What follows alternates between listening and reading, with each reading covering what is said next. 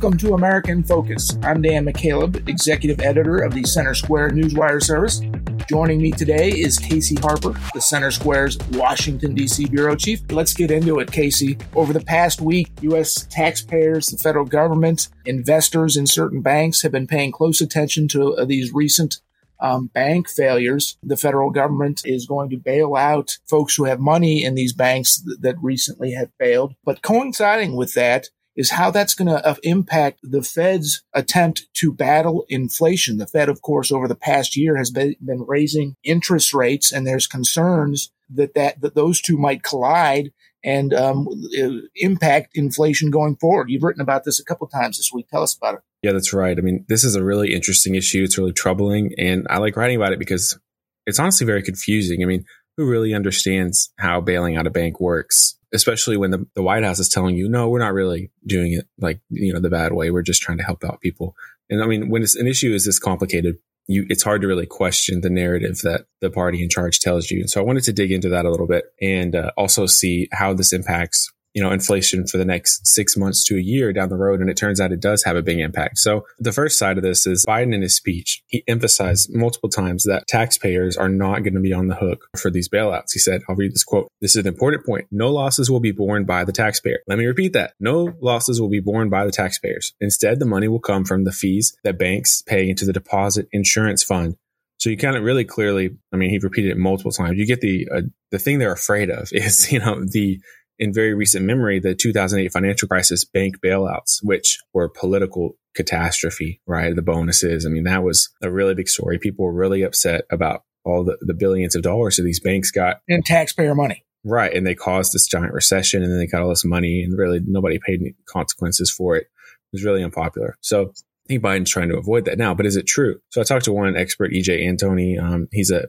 economist at the Heritage Foundation. And he pointed out that that fund they're talking about doesn't have near enough liquidity to actually cover just the people who have their money in the bank, not let alone like investors. And so he's saying like that is that is why they had to announce an emergency lending fund to meet the demand for the liquidity, right? So that if that fund was enough, why is there another fund? Which is a good point. And he just said, this is a really interesting quote. He said, there's no way around the reality that taxpayers are on the hook here. So he's essentially saying that taxpayers are on the hook. Yeah, it might not be as directly as you might think, but he kind of explains it here. So he says when the FDIC runs out of cash, it goes to the Treasury for more, which is what we saw in the last financial crisis. And there's three ways to fund that. Um, the FDIC can increase its insurance premiums charged to banks, but if they do that, that's just going to get passed on to consumers, right? So it's kind of an indirect tax. Okay. So second way is for the Treasury just to give the money which of course the taxpayer is directly you know paying if they just hand the money over. And the last is the fi- the Federal Reserve can just print more money. I think everyone knows at this point printing more money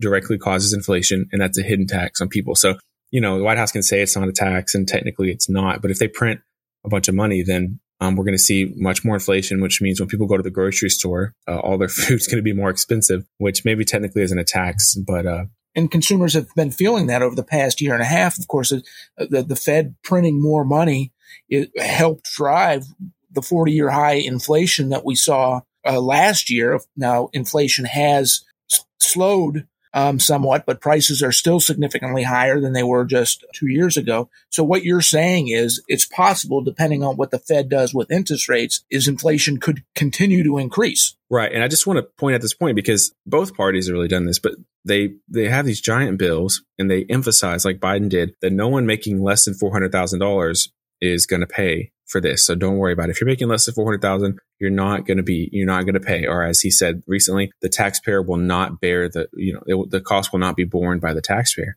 But I think everyone knows in the last two years because of how high inflation went directly in large part, not entirely, but in large part because of these giant federal COVID relief bills, people making less than $400,000 definitely did bear the cost of it one way or another. So just because they don't tax you, if they do print all the money to pay for it, you're still going to end up paying for it in the long run. And so I think this is something we've tried to highlight at the centersquare.com that is the taxpayer perspective. This is like a, a loophole. They can print the money and say they're not taxing anyone, but ultimately regular people are going to pay the cost. And as you alluded to, this does have a big impact on the Federal Reserve, right? Because the Federal Reserve has a big decision to make later this month they have to decide if they're going to raise interest rates. Now, of course, as we've said, the Federal Reserve raising interest rates is, you know, they see that as one of their big tools to fight inflation.